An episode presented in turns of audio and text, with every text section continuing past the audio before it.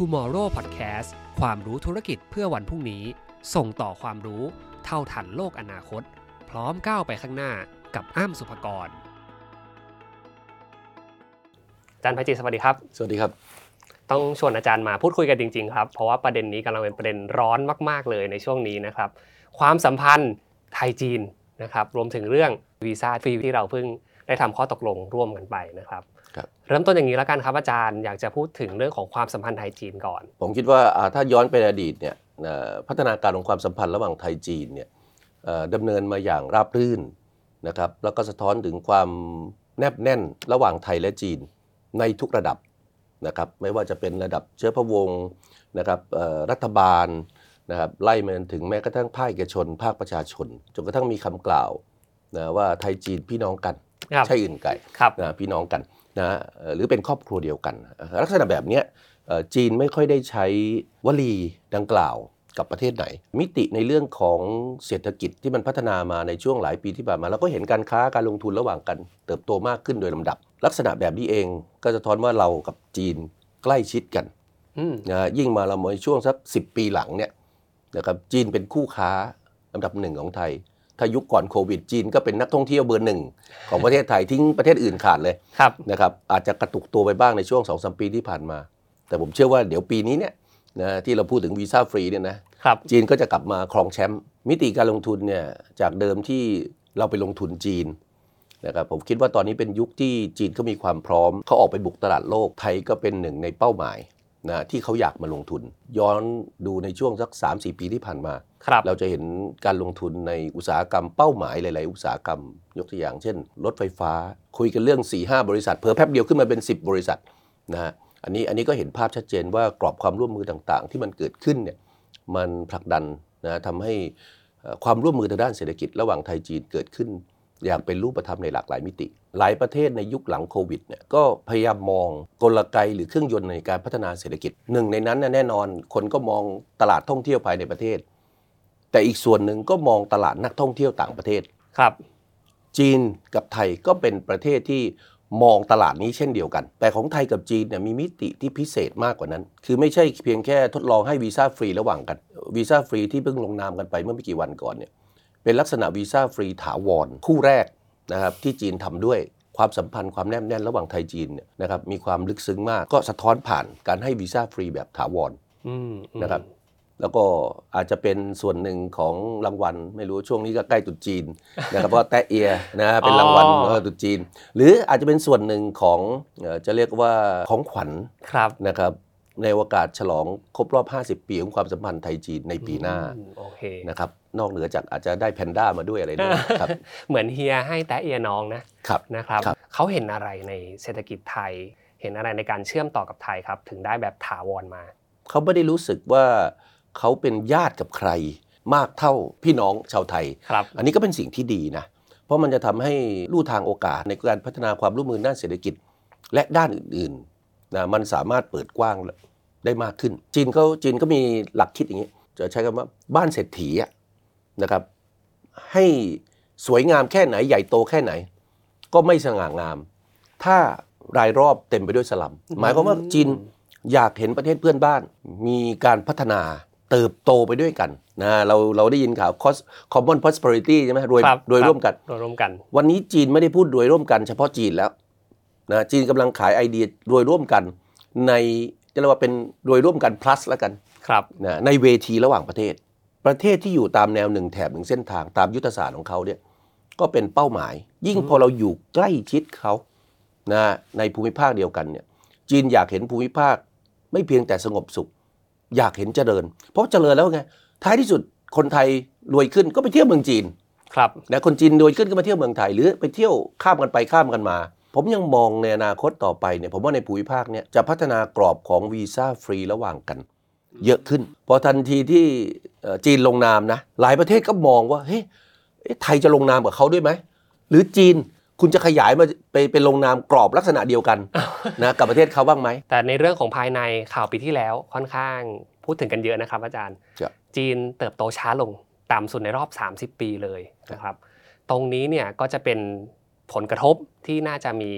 เกิดขึ้นในเรื่องของการท่องเที่ยวหรือเปล่าอาจารย์มองมุมนี้ยังไงบ้างครับ ช่วง 3-4 ปีเนี้ยสิ่งที่มันเกิดขึ้นก็คือว่าอัตราการเติบโตด้านเศรษฐกิจของจีนเนี่ยมันเป็นเหมือน roller coaster มันครับขึ้นลงมันไม่เติบโตอย่างมีเสถียรภาพขณะเดียวกันเนี่ยฐานเศรษฐกิจจีนเนี่ยเขาใหญ่ขึ้นอืมเพราะฉะนั้นอัตราการเติบโตด้านเศรษฐกิจนะครับในยุคหลังคือยุคช่วงวายง่ายทศวรรษนี้เนี่ยมันก็อาจจะเติบโตในอัตราที่ต่ำกว่าทศวรรษก่อนๆอืม นะเพราะสมัยก่อนเราพูดถึงจีนก็ตั้งเป้าขนาดตั้งเป้านะยัง 8%ต่อปีครับโตกันทิ้งเป็น 10%ต่อปี อย่างปีที่แล้วนะก็ตั้งไว้ 5 ก็เติบโต 5.2อืมนะครับอืมแต่สูงกว่าปีก่อนหน้านั้นนะครับ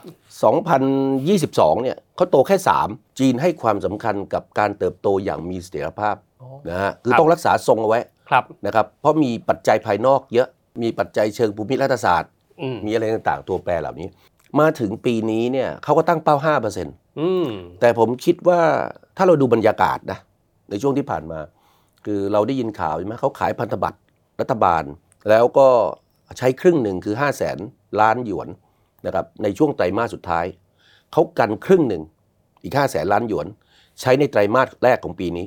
ตอนดำเนินมาตรการเนี่ยเขามองข้ามเป้าหมายในปีที่แล้วไปเรียบร้อยแล้วเขาอยากเห็นความต่อเนื่องของการพัฒนา จะเอาเงิน 5 0 0แสนล้านหยวนนะครับอัดเข้าสู่ระบบตั้งแต่ต้นปี ปรากฏว่าหลังจากที่ท่านหลีเฉียงไปดาวอส World Economic Forum กลับมาปุ๊บเสนอคารมอมีมติออกมาเลย อันแรกเลยคือลด RR อืมนะ0.5%ลครัดบ50 ตังค์ครับจีนตลอดหลายปีที่ผ่านมานะจะค่อนข้างอนุรักษ์นิยมมาก การลด RR หรือไอไอสัดส่วนสำรองเงินสดธนาคารพาณิชย์เนี่ยมันจะอยู่ประมาณสลึงเดียว 0.25%เพราะฉะนั้นการส่งสัญญาณ 0.5%มันสะท้อนว่าเฮ้ยจีนจะใช้ยาแรงแล้วอืมครับเท่านั้นไม่พอตลาดหลักทรัพย์เขาเนี่ยหายไปสัก 30%ได้ไหมปีที่แล้วอืมอืมนะครับจีนบอกตั้งกองทุนเลย พยุงตลาดหลักทรัพย์ 2 ล้านล้านหยวนครับ ไอ้นี่ก็ทำให้เพียงแค่สัปดาห์แรกหลังจากวายง่ายออกมาตรการนี้ออกมานะ ทุกอย่างกระเพื่อมขึ้นเลย เงินมันจะอัดเข้าสู่ระบบครับ แล้วเดี๋ยวกุมภาตรุษจีนเนี่ยต้นปี มันมีทั้งการจับจ่ายใช้สอย การแตะเอีย เงินมันก็จะเข้าสู่ระบบนะอืมในเวลาพร้อม ๆ กันอืมคือมันไม่ใช่หมุนตอนปลายปีละครับ มันจะหมุนตั้งแต่ต้นปีเลย จะเป็นปัจจัยในเชิงบวก ที่จะทำให้เศรษฐกิจจีนในปีนี้ เติบโตไม่เพียงแต่บรรลุเป้าหมายแต่จะเติบโตมากกว่าที่หลาย ๆ ฝ่ายคาดการณ์อืมครับนะ ครับเพราะปีที่แล้วบอกบรรลุเป้าหมาย 5.2%ตั้งเป้าไว้ 5 ใช่ไหมครับนะครับท้ายสุดก็ยังต่ำกว่าความคาดการณ์ของนักลงทุนนักลงทุนอยากเห็นจีนโตมากกว่านั้น บทบาทภาครัฐเขาสูงมากอืมคือเราดูตลาดอสังหาริมทรัพย์ในเมืองจีนเนี่ยทุกอย่างมันอยู่ภายในประเทศเกือบทั้งหมด ที่ดินก็เป็นของรัฐ ธนาคารพาณิชย์ก็เป็นของรัฐใช่ไหมคนซื้อก็เป็นของรัฐนะครับบริษัทพัฒนาอสังหาริมทรัพย์ก็เป็นของจีนเองนะโอเค รัฐนำเศรษฐกิจตาม ใช่ไหมครับ เป็นถูกโมเดลนี้เลยนะพอการเมืองนำเศรษฐกิจลำตามเนี่ยอันนี้ก็ทำให้เอ่อถ้าสมมติว่ารัฐทำอะไรจริงจังนะหลายอย่างมันจะคลี่คลาย มองออกไปเนี่ยถ้าเราดูลักษณะแบบนี้เนี่ยไม่ว่าจะเป็นอสังหาริมทรัพย์ที่เราคุยนะแล้วบอกว่าเออมันแก้ยากนะใช้เวลานานผมเห็นด้วย ผมเห็นด้วยกับอ้ำครับนะที่เมืองจีนเขาก็ยอมรับอืมนะครับไอ้ที่ผมบอกว่าจะแก้จะแก้ได้นะแต่ก็จะใช้เวลา ผมยังคิดว่าอย่างน้อยต้องมี2-3ปีเห็นั่นหมายด้ความว่าอะไร นั่นหมายความว่า เอ๊ะ หลายคนก็ตั้งคำถามสงสัย งั้นปัจจัยในเชิงเศรษฐกิจ จะกระทบกับการท่องเที่ยวไหมตกลงเขาจะมาเที่ยวบ้านเราไหม จริง ๆ แล้วผมจะบอกว่าอย่างที่บอกอะคนจีนจริง ๆ แล้วในช่วงหลังเขามีตังค์นะ ไม่ใช่เขาไม่มีตังค์เขารวยขึ้นเรื่อยอืๆเขามีอัตราการออมสูงขึ้น แต่สิ่งที่กำลังเกิดขึ้นณขณะนี้ก็คือว่า เราจะชอบไปมองภาพใหญ่ ๆ โดยไม่ลงวิเคราะห์ในภาคปฏิบัติ ว่า เอ๊ะ เขาเศรษฐกิจเขาโตแค่ 5.2 งั้นเขาจะไม่มาเที่ยวเมืองเราเมืองไทยสิ แต่เราไม่ไปดูไส้ในว่าจริงๆแล้ว ในยุคก่อนโควิดเนี่ยเขาเคยเที่ยวต่างประเทศสัก 150 ล้าน เขามาเที่ยวในภูมิภาคแถบนี้แค่ 50 ล้าน อีกร้อยล้านไปไหน ไปไกลครับ ไปยุโรปไปอเมริกาไปออสเตรเลียนิวซีแลนด์ไปทั่วเลย แต่ปรากฏว่าปัจจัยเชิงภูมิรัฐศาสตร์ทำให้วันนี้คนจีนไม่อยากไปเที่ยวไกลตอนนี้มันกลับกัน เฮ้ยที่อื่นโอกาสมันน้อยลงไม่ไป แต่คนจีนยังอยากเดินทางต่างประเทศ เราต้องเข้าใจว่า เที่ยวเมืองไทยนะบางทีมันถูกกว่าเที่ยวอยู่ในเมืองจีนซะด้วยซ้ำไปส่วนเขามาเมืองไทยเขาอยากไปอะไรอะสัมผัสสายลมแสงแดดนะไปพัทยาไปภูเก็ตไปชายทะเลในบ้านเขาสัญญาที่เกาะไหหลำไปเที่ยวที่นั่นนะแพงกว่ามาเที่ยวเมืองไทย เพราะฉะนั้นถ้าถามบอกว่าปัจจัยในเชิงเศรษฐกิจนะผมคิดว่าเป็นตัวแปรที่จะส่งผลกระทบเชิงลบน้อยมากสำหรับการมาเที่ยวเมืองไทย มีนาคมนี้เราจะได้เจอกับคนจีนมากขึ้นแน่นอน ผมเลยอยากจะถามอาจารย์ว่า แล้วเทรนด์ณปัจจุบันครับของการท่องเที่ยวในจีน ที่เราน่าจะเอามาเป็นประโยชน์ครับต่อผู้ประกอบการของเรา เขาจะไปเที่ยวแบบไหนอืมเขาจะมีพฤติกรรมแบบใดครับและเขาสนใจเรื่องอะไรบ้าง ถ้าเกิดว่าเขามาไทยครับ ยุคหลังโควิดเนี่ยนะที่เมืองจีนเนี่ยเขาให้ความสำคัญกับ เช่นหนึ่งความเป็นธรรมชาติ สุขอนามัย ความสะดวกนะฮะแล้วพอเศรษฐกิจปีที่มันผ่านมามันเติบโตไม่ดีนะ ความคุ้มค่า ก็เกิดขึ้นตามมาไอ้ปัจจัยต่าง ๆ เหล่านี้มีความสำคัญมากนะซึ่งจริงๆแล้วประเทศไทยสามารถเอาประโยชน์จากโพซิชันใหม่ที่คนจีนสนใจเหล่านี้นะมาเพราะบ้านเราสถานที่ท่องเที่ยวทางธรรมชาติเยอะแยะไปหมดครับนะครับ ถ้าเราพัฒนาเรื่องความสะดวกโครงข่ายคมนาคมขนส่ง เราพัฒนาโรงแรมที่อยู่ในต่างจังหวัดนะโดยเฉพาะยิ่งแม้กระทั่งเมืองรองให้มันดี อาหารและองค์ประกอบส่วนอื่นๆนะเราดีอยู่แล้ว ซอฟต์พาวเวอร์ภายในประเทศไทยหลายส่วนดีอยู่แล้วอืมเพราะฉะนั้นถ้าถามระยะสั้นเนี่ยผมคิดว่าเราจะเห็นกลุ่มนักท่องเที่ยวนะครับที่เป็นแบบเที่ยวกลุ่มเล็กนะสมัยก่อนเราจะเห็นแบบมาเป็นรถบัส อ่า ครับอืมสามสี่สิบคน ช่วงหลังเนี่ยเราจะเห็นกลุ่มที่เล็กลง เขามาในกลุ่มครอบครัวเขานะครับมาในกลุ่มเพื่อนฝูงที่สนิทมาเที่ยวกันเองใช่ไหมเที่ยควรับเองมากขึ้นเองครับเที่ยวเองในสัดส่วนที่สูงขึ้นอันนี้เริ่มเห็นภาพมีกำลังซื้อ เพราะฉะนั้น การจับจ่ายใช้สอยต่อหัวจะเพิ่มสูงขึ้น นั่นก็หมายความว่าย้อนกลับมาเฮ้ยเรากำลังจะขายบริการด้านการท่องเที่ยว กับกลุ่มคนที่มีตังค์ว่าเฮ้ยตลาดต่อไปในอนาคตมันจะเปลี่ยนมาเป็นแบบนี้ เยอะขึ้น พัฒนาตัวเองได้พัฒนา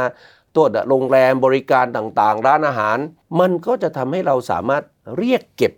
ค่าบริการที่สูงขึ้นเขาเขาเต็มใจจ่ายเขาอยากมาซื้อความสุขเขาไปที่อื่นน้อยลงเขาบอกอย่างน้อยเขามาเมืองไทยมากขึ้น แล้วก็ผมเชื่อว่าจะมาถี่ขึ้นด้วย อีกอันหนึ่งที่ผมคิดว่าอาจจะเกิดขึ้นครัจากวีซ่าฟรีนะ ผมคิดว่าโครงสร้างของตลาดบริษัทบริษัททัวร์แล้วกัน อาจจะมีลักษณะที่แบ่งแยกชัดเจนมากขึ้น คือกลุ่มที่จับตลาดบนสร้างแบรนด์ เน้นคุณภาพเอ่อคนจีนมามากัน 7 คน 10 คน อยากเช่ารถตู้ ไม่รถบัสแบบเดิมแล้ว หรืออาจจะให้บริษัททัวร์นะจัดโปรแกรมพิเศษสำหรับเขา เป็นกลุ่มไปเมืองรอง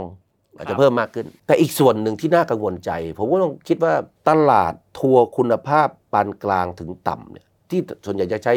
การแข่งขันด้านราคาเนี่ยนะจะเกิดสูงขึ้น ก็จะทำให้เกิดพวกที่บ้านเราชอบเรียกทัวร์ไฟไหม้เนี่ยมากขึ้นอืมเพราะอะไรเพราะอำนาจต่อรอง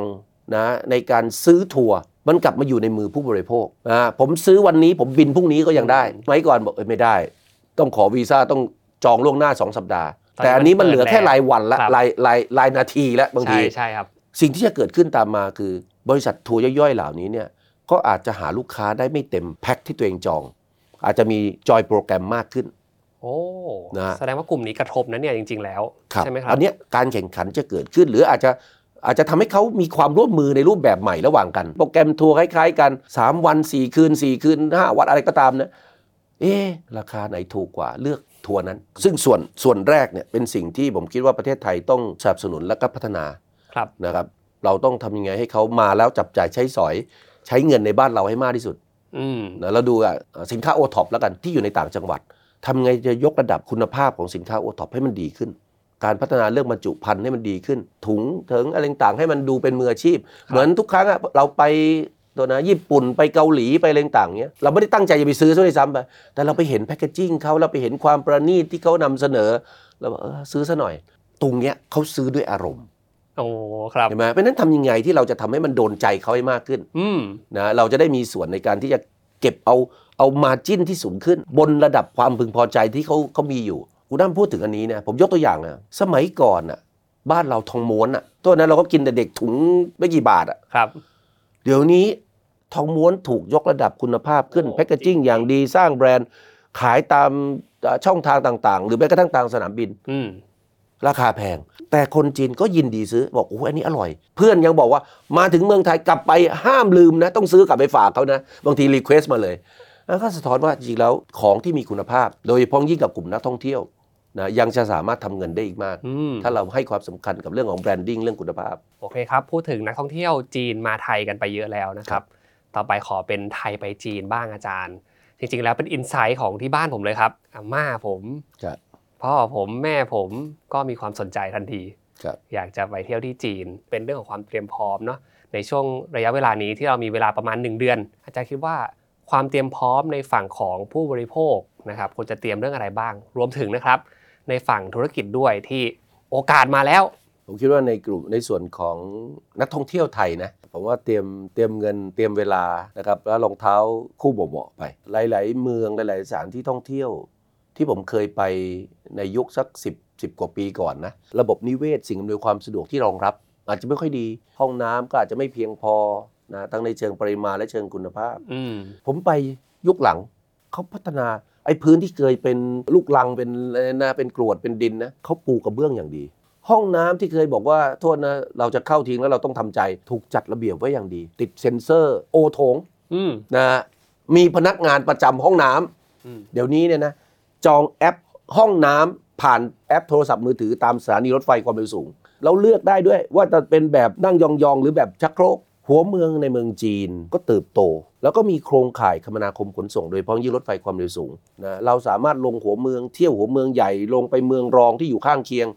ได้เที่ยวหลายเมือง ปีเนี้ยจะเป็นปีมังกรทองสำหรับอุตสาหกรรมท่องเที่ยวไทยจีน ครับ หลังจากที่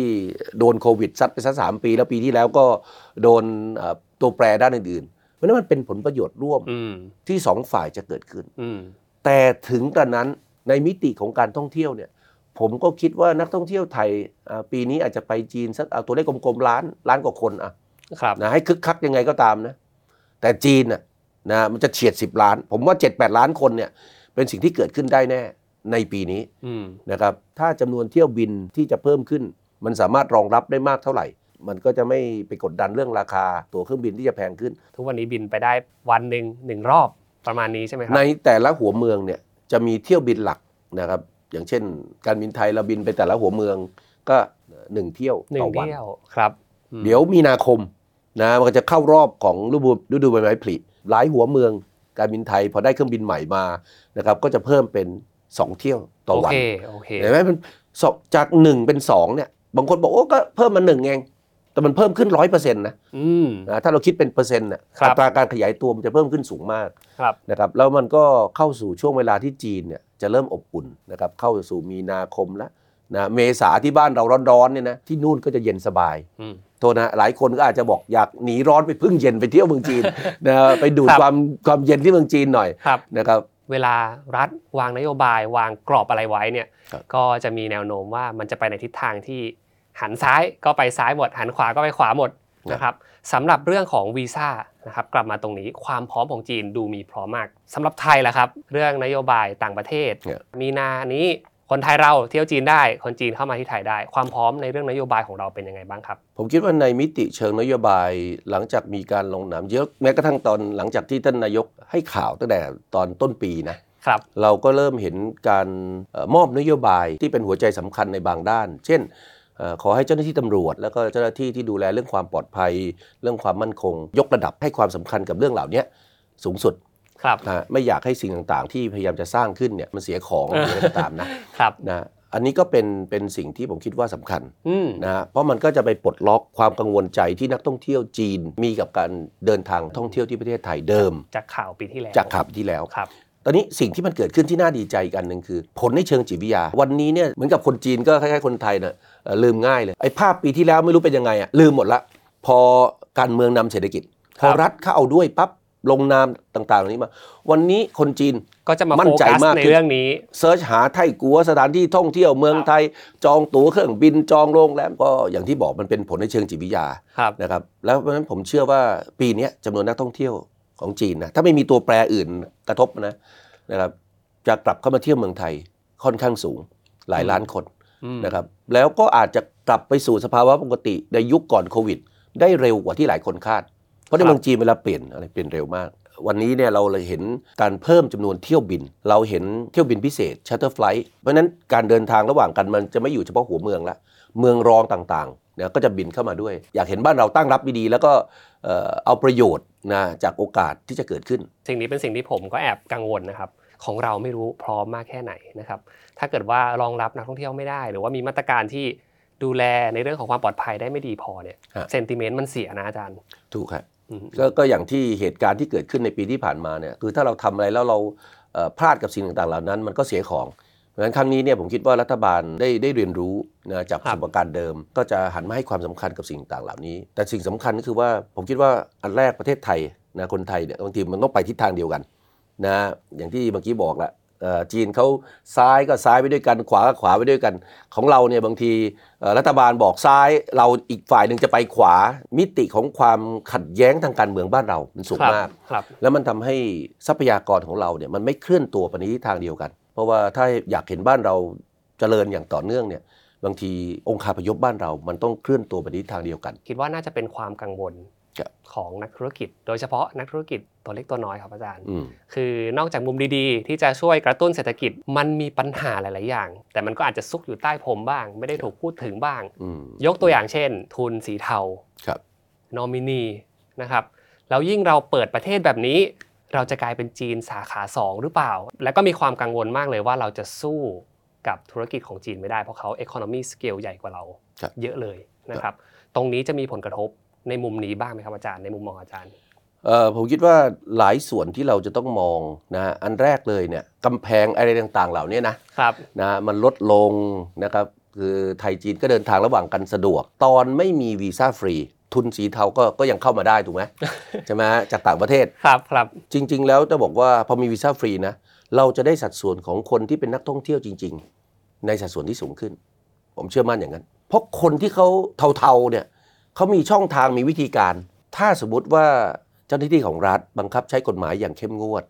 ภาคเอกชน ภาคประชาชน คนไทยของเราเนี่ยไม่ไปสมรู้ร่วมคิดกับกลุ่มคนที่ต้องการจะทำอะไรผิดกฎหมาย ผมไม่เชื่อว่าชาวต่างชาติ ไม่ว่าจะเป็นทุนสีเทาประเทศไหนนะจะมาทำอะไรที่บ้านเราง่ายๆ เพราะเราก็มีกฎหมายกฎระเบียบต่าง ๆ อยู่เพราะฉะนั้นความเป็นมืออาชีพของฝั่งเราเนี่ยสำคัญมากในทุกระดับนะ ผมยังมองต่อไปถึงว่า เอ๊ ถ้าสมมติว่าทุนสีเทาเหล่านี้ มันจะเกิดขึ้น เพราะปัจจัยวีซ่าฟรี จริงๆ แล้วเขาอยู่ได้แค่ 30 วันนะ ถ้าทุกๆ 30 วันเขาจะต้องเดินทางบินไปบินมาเนี่ยจริงๆ แล้วเดี๋ยวนี้ระบบไอทีเนี่ยมันลง record ได้ครับนะเอ๊ะทำไมคุณมาเมืองไทย คุณมาเที่ยวหรือคุณมาทำอะไร เราติดตามแล้วเนี่ยวันหลังเนี่ยเขาเข้ามาทำอะไรไม่ถูกไม่ควรนะครับเราก็สามารถที่จะแก้ไขปัญหาได้อืมแน่นอนถามผมว่ามันอาจจะมีไหมมันมันอาจจะมีนะ คนที่อาจจะได้รับความสะดวกจากวีซ่าฟรี แล้วเอามาทำอะไรที่มันเป็นเต่าๆ หน่วยงานภาครัฐเนี่ยไม่ว่าจะเป็นเจ้าหน้าที่ตำรวจ ฝ่ายความมั่นคง แม้กระทั่งกระทรวงพาณิชย์กรมพัฒนาธุรกิจที่รับจดอะไรพวกนี้เนี่ยนะทำยังไงเราจะลิงก์ข้อมูลต่างๆ เหล่านี้นะให้เป็นระบบนะครับทันทีที่มีการจดเอ้เราเห็นนี่ทำไมอะสัดส่วนผู้ถือหุ้นต่างๆ การโอนนะเงินเข้ามานะลงทุนทำนู่นทำนี่เฮ้ยมันเป็นไปตามระบบไหม นะครับแล้วเจ้าหน้าที่ตำรวจก็สามารถดึงเอาเคสต่างๆ เหล่านั้น ไปใช้ประโยชน์ครับนะในการใช้ประโยชน์ในทางบวกนะอืมนะคืออย่าเห็นเคสเหล่านี้แล้วก็ไปเรียกเข้ามาตบทรัพย์อะไรอย่างนี้นะแล้วก็ทำให้เกิดปัญหาใหม่แหมครับจะไม่พูดอยู่แล้วเชียว ต้องถามอาจารย์อีกแล้วนะครับเพราะว่ามีหลายใช่เรื่องครับมากเลยเกี่ยวกับจีนจีนปีนี้มาแรงมากแล้วพอเป็นจีนไทยเนี่ยครับมันมีหลายประเด็นจริง ๆ ครับอาจารย์ เราก็มีหลายโครงการนะ ที่เป็นคอมมิชเมนต์กันระหว่างไทยกับจีนครับที่ยังทำอยู่ทำแล้วทำอยู่ทำต่อนะครับ มันอาจจะเป็นตัวเร่งปฏิกิริยาหรือไม่กับการที่มีวีซ่าการให้น้ำใจต่อกันครับแล้วทำให้โครงการเหล่านั้นเนี่ยบรรลุเป้าหมายอย่างที่จีนต้องการอย่างเช่นนะครับ โครงการรถไฟไทยจีนครับที่ยังสร้างไม่เสร็จอาจารย์คิดว่า 2 เรื่องนี้เกี่ยวโยงสัมพันธ์กันหรือไม่ครับเอาจจะไม่ถึงขนาดเกี่ยวโยงกันโดยตรง คือโครงการต่างๆ มันก็พัฒนาดำเนินไปได้ โดยไม่ต้องอาศัยวีซ่าฟรี วีซ่าฟรีไม่ใช่ปัจจัยแห่งความสำเร็จที่จะทำให้โครงการเหล่านี้ประสบความสำเร็จ ธุรกิจก็สามารถที่จะขยายการลงทุนเข้ามาร่วมมือกับธุรกิจไทยได้อยู่แล้ว แต่ในทางกลับกันนะผมนะก็ถ้าเราคิดอย่างนี้ในเชิงรุก วันนี้เราพยายามสร้างเส้นทางรถไฟจากกรุงเทพค่อยๆเชื่อมออกไปไปสระบุรีไปโคราชอะไรต่างๆก็เราก็ไล่ไปเรื่อยๆ ด้วย speed ความเร็วนะแบบนี้เนี่ย เรากำลังพูดถึงไม่รู้นะ อีกสักสิปีนะ กว่าพวกเราจะได้จะได้ไปทดลองนั่งกันครับนะครับคนก็มานั่งคิดบอกเอ๊ะกลับกันได้ไหม จัดสรรงบประมาณแล้วไปเร่งดำเนินการ ในท่อนเชื่อมบล็อกจีนก็มาลงมาถึงท่านาแรงที่ลาวละถึงเวียงจันทร์ละครับทำไงเราจะเชื่อมตรงหนองคายอะกลับเข้ามา มันอยู่ในระยะ2ไงอาจารย์นะยังไม่ถึงคือเวลานี่ไงปรับโครงสร้างใหม่อืมนะแล้วเอาสิ่งต่างๆเหล่านี้ไปทำครับท่อนนั้นก่อน แทนที่เราจะรอ 10 ปี และจะอาจจะเป็น 10 ปีที่ศูนย์เปล่าก็ได้นะ รถไฟเนี่ยมันจะช่วยในมิติส่วนอื่น ๆ อีกเยอะ เช่น มิติด้านการท่องเที่ยว การพัฒนาโหนดของการขนส่ง เป็นฮับของการขนส่งที่จะเชื่อมโยงกับจีนนะเมื่อกี้เราคุยกันบอกว่าปีหน้าครบรอบ 50 ปีความสัมพันธ์เฮ้ยเป็นไปได้ไหมเชื่อมจากหนองคายเข้ามาถึงอุดรสมมติ เป็นเชิงสัญลักษณ์ว่า ในโอกาสฉลอง 50 ปีของความสัมพันธ์ ทางการทูตระหว่างไทยจีนในปีหน้า ประเทศไทย เชื่อมเส้นทางรถไฟกับประเทศจีนแล้ว เพราะสิ่งต่างเหล่านี้เกิดนะ ต่อไปคนจีนนะนั่งรถไฟมามาเที่ยวแถวอุดรนะแล้วก็จังหวัดรอบเราก็ไปพัฒนาโครงข่ายคมนาคมขนส่ง แถบนั้นจังหวัดข้างเคียง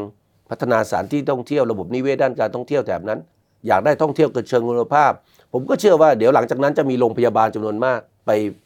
ลงทุน ขยายการลงทุนในอุดร หรือแม้กระทั่งขอนแก่นเพิ่มขึ้น เพื่อจะรองรับ จะเรียกว่านักท่องเที่ยวเชิงคุณภาพจากจีนอืมที่อยากจะมาเที่ยวด้วยรักษาพยาบาลด้วย พวกเนี้ยผมคิดว่าเป็นสิ่งที่เราต้องคิดนะแล้วเดินหน้าทำอย่างจริงจังอืมอาจารย์ครับสุดท้ายแล้ว ผมรู้สึกว่าในปีนี้นะ มังกรจีนกำลังระบำในท่าใหม่อยู่ครับอันนี้เป็นความรู้สึกเลยนะครับ movement ในการเปลี่ยน growth engine ของประเทศไปสู่เรื่องอื่น ๆ มากขึ้นครับเปิดตัวเองมากขึ้น อาจารย์คิดว่าในปีนี้เราจะได้เห็น movement อะไรที่น่าสนใจของจีนอีกไหมครับ ในการพัฒนาเศรษฐกิจ อันนี้ผมสารภาพเลยตอนปลายปีนะตอนที่จีนยังไม่ออกมาตรการอะไรออกมานะผมก็นึกว่าสงสัยปีเนี้ยนะมังกรจะจำศีลอืมนะฮะก็คือตั้งเป้า 5%แล้วก็ให้บรรลุไม่หวือหวาเพราะมีตัวแปรเยอะนะการเลือกตั้งปัจจัยเชิงภูมิรัฐศาสตร์นะโอ้โหนักวิเคราะห์เขาผุดขึ้นฟันกันไปท่านั้นหมดเลยผุคดรับขึ้นทั่วโลกเลยครับ แต่พอทันทีที่ยังไม่ถึงเดือนแรกของปีนะครับ แล้วเห็นจีนออกมาตรการมาเป็นระลอกกระลอก เราเห็นการกระเพื่อมนะของความมั่นใจนะครับของภาคเอกชนภาคประชาชนเริ่มเกิดขึ้น รู้สึกว่าเอ๊ะความคิดที่ผมคิดไว้ตอนเริ่มต้นเนี่ยนะมังกรจะไม่จำศีลแล้วจะออกมาเอ่อโทษนะไร่ระบำรำเหมือนที่เหมือนที่คุณอ้ำว่าครับเพราะฉะนั้นถ้าสมมติว่าจีนเขาเดินหน้าทำสิ่งต่างเหล่านี้อย่างต่อเนื่อง ผมคิดว่าเศรษฐกิจจีนแน่นอนเครื่องยนต์หลัก สองเครื่องที่เขาคุมได้ และพยายามทำให้มันเกิด อันหนึ่งก็คือภาคการบริโภคภายในประเทศนะจะกลับมาเติบโตแรง เราเห็นความพยายามในการกระตุ้น อย่างเช่นหลายคนอาจจะติดตามข่าวนะเอ่อเทศกาลน้ำแข็งที่ฮาร์บินอืมนะฮะซึ่งตอนนี้ก็ก็ยังไม่สิ้นสุดดีนะครับโอ้ทำอย่างดีเลยนะแล้วก็มีควันหลงว่าไอ้โทษนะหัวเมืองอื่นๆ ผู้บริหารเมืองอื่นๆนะที่จะต้องจัดเทศกาลต่างๆนะทั่วจีนเนี่ยตอนนี้โทษนะหัวร้อนเลยคือแบบเหนื่อยเลยอืม นะครับเพราะว่าเท่ากับว่าฮาร์บินยกระดับมาตรฐานไว้สูงเลยนะครับครับตัวเองทำต่ำกว่านั้นไม่ได้ต้องทำให้มันดีกว่านั้นครับนะก็จะทำให้การท่องเที่ยวภายในประเทศมันเติบโต ภาคการบริโภคภายในประเทศนะของจีนจึงน่าจะฟื้นกลับมาอืมนะบนพื้นฐานอย่างที่ผมเรียนไปว่าเออความมั่นใจของภาคเอกชนก็เริ่มดี ภาคประชาชนตามมาไอ้นี่ก็จะทำให้คนกล้าจับจ่ายใช้สอย สิ่งที่เกิดขึ้นตามมาอีกการหนึ่งที่ผมคิดว่าเป็นเครื่องยนต์หลักก็จะเป็นเรื่องของการลงทุนของภาคเอกชน ซึ่งจะมีทั้งส่วนของจีนเองนะครับแล้วก็ส่วนของต่างประเทศ ซึ่งเป็นโจทย์ใหญ่สำหรับรัฐบาลจีนมาก นายกรัฐมนตรีหลี่เฉียง ท่านหวังอี้รัฐมนตรีครับต่างประเทศ เดินทางต่างประเทศเสียเชิญให้เชื่อมความสัมพันธ์ทางด้านเศรษฐกิจกับจีน ท่านสีจิ้นผิงเองอะปักหลักอยู่ที่ประเทศจีนครับส่วนใหญ่นะต้อนรับแขกบ้านแขกเมืองแทบไม่เว้นแต่ละวันครับ สะท้อนอะไรสะท้อนว่าจีนพยายามใช้กลไกเรื่องของการต่างประเทศ ในการที่จะดึงสร้างความมั่นใจ แล้วก็ดึงดูดการลงทุนจากต่างประเทศ ในระดับที่สูงขึ้น วันนี้ขอบคุณอาจารย์มาก ๆ เลยนะครับ ได้คุยกันหลายแง่มุมมากเลย ตั้งแต่เรื่องวีซ่านะครับเศรษฐกิจของจีน รวมถึงโครงการต่างๆ ที่ไทยร่วมกับจีนจะมีผลกระทบเชิงบวก เชิงลบยังไงบ้าง เชื่อว่าในปีนี้เนี่ยเป็นปีที่น่าจับตามากๆของเศรษฐกิจจีน ว่ามังกรจะระบำไปในทิศทางไหนนะครับอาจารย์ แล้วผมคิดว่าถ้าเขาเติบโตดี เติบโตแรงแบบนี้นะครับประเทศไทยจะได้รับประโยชน์ อย่างมากเลย ครับผ่านผมวีซ่าฟรีที่ทำมา แล้วก็การเติบโตของเศรษฐกิจจีนครัในบ ปีนี้ครับผมยังไงวันนี้ขอบคุณอาจารย์มากๆนะครับ สวัสดีครับ สวัสดีครับ